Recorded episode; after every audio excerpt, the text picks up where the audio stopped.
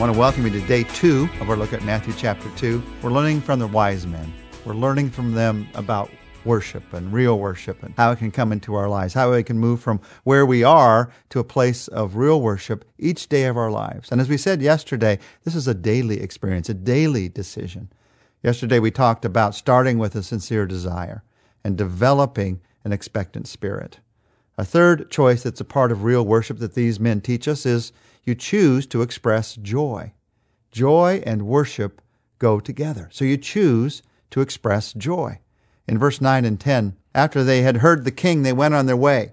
And the star they had seen in the east went ahead of them until it stopped over the place where the child was. When they saw the star, they were overjoyed. They, they had hearts that were bursting with joy. In the Greek, that last phrase is ekarison, karan, megalin, sphodra. Ekarison, they rejoiced, karan, with joy, megalin, great, and sphodra, exceeding. They rejoiced with joy, great, and exceeding. So there's a double up on joy, they rejoice with joy, and there's a double up on the greatness, great and exceeding. This is a way of saying things that says there was the most awesome joy in their hearts. So let's let's just get down to what this means. There are many things we could talk about when it comes to joy in our lives, but when we talk about worship, let me just make it very simple. One simple point. The truth is, if you don't enjoy being a Christian, if you don't enjoy God, you aren't worshiping Him.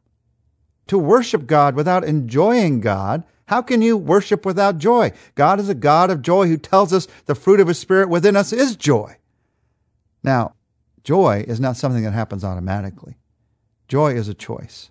They decided to rejoice with joy. They weren't forced to, they decided to rejoice with this great and exceeding joy. Joy is not accidental. Sometimes happiness can be accidental. You can get lucky. You can have a good, fortunate circumstance. But joy is not. It is a choice. It's a choice to express joy. Not just to have joy, but also part of worship is expressing joy. Now, two things about expressed joy. First, it fits your personality. For you to express joy is not how someone else would express joy. So don't think when I say express joy, it means you have to jump up and down and wave your hands like this person would. That's how they express joy. For you, a small wow, just a very small word out of your mouth, that could be the greatest expression of joy for your personality. So make sure it fits your personality, but express it. And second, it doesn't have to be a Christian cliche. Sometimes a high five is better than an amen. Sometimes our expressions of joy, they fit all these cliches of how everybody else expresses joy. The truth is, how do you usually express happiness, excitement, joy? Let that be your expression of joy. As you look at your own life, these men were overjoyed in their worship. What causes you to become overjoyed? Why are you overjoyed right now? And you look at yourself and you say, Well, I'm not. Well, it's a choice. So let me give you a few minutes to become overjoyed. Let me give you a few minutes right now to choose joy. I'll wait. Just let me give you these few moments. Now, as I say this, even, you might be thinking, I had a rotten day. You are not going to force me to be happy. And I don't think I can force anybody to be happy. The truth is, happiness and joy are different things. I'm not saying you have to be happy. I am saying you can choose to be joyful. You might be looking as I'm saying this and thinking, no one is going to make me be joyful. That's exactly true. But I want to say to you, God made you to be joyful. No one can make you be joyful, but God made you to be joyful. God made you to be filled with joy, not because of your circumstances, not because of the people that are around you, but because of your relationship with Him. That is something you can always take joy in. Happiness, it's an emotional thrill. Joy is a spiritual truth. Happiness focuses on circumstances. Joy focuses on Christ. And these wise men teach us something. That star, it went and it stood over the place where the child was. The star told them Jesus is here. I can't think of a better way to experience joy in my life than to realize no matter what I'm going through, Jesus is here. I don't care if it's the worst moment of your life. Jesus is right there with you. You are not alone. So let me ask you again why are you overjoyed? Where's the joy coming from in your life? And let me also remind you the Bible tells us in Romans we're to rejoice with those who rejoice. The joy in your life comes not only from your own joy, it also comes from the joy in other people's lives, in other believers' lives. Don't allow Satan to get you into this trap where you get angry, you get bitter because other people are joyful. That's not the way we're made. We're actually made to multiply joy in each other's lives rather than to be bitter about the joy in other people's lives. Now, Satan has his traps. He's been working them for years. Don't let him work them on you. One of the ways that we find joy is by rejoicing with others who have joy.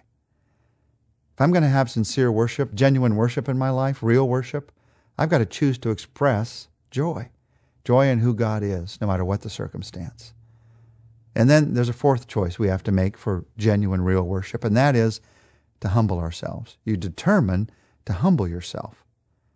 The last part of verse 11 On coming to the house, they saw the child with his mother Mary, and they bowed down and they worshiped him. Now, here are these men of great power. Some called them kings in that day. And they're bowing to someone who is greater.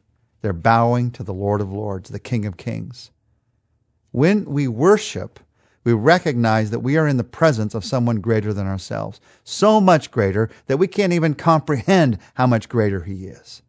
And that's not just in church, just when we're singing songs, just when we're hearing a message. We are living in the presence of someone greater. Now just think about that. For, That is a humbling thought.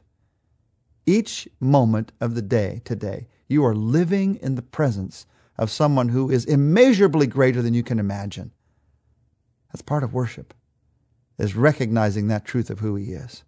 It's a humbling thought, but it's also a worship producing thought in my life. So let's take a moment right now, just in prayer, to humble ourselves before him, to take joy in him. Our Father, we worship you right now. As we worship you, we, in humility, recognize how much greater you are. Lord, you made everything that we see. You can see everything at a glance. You are the Lord of the universe, and yet I can talk to you. I can boldly come to you because of what Jesus has done. It humbles me to realize that someone so great would love me so much that I could talk to you that I could hear from you. And so, Lord, I speak to you with a humble heart. And Lord, I tell you with this humble heart, I also want to speak to you with a joyful heart. A heart that takes joy not in my circumstances, those can be happy or sad. A heart that takes joy not in my relationships, those can be good or bad. But a heart that takes joy in your love for me a heart that takes joy in the character that you have that's going to last for eternity, a heart that takes joy in the purpose and plan that you have that nothing can destroy. So I choose to rejoice in who you are right now. I choose to rejoice no matter what my circumstances, to make that my greatest joy, because that is the only thing that truly produces joy. Thank you for who you are. Thank you for your love for me. In Jesus' name, I worship you. Amen. Tomorrow, we're going to look together at two final things we can learn from these wise men about real worship.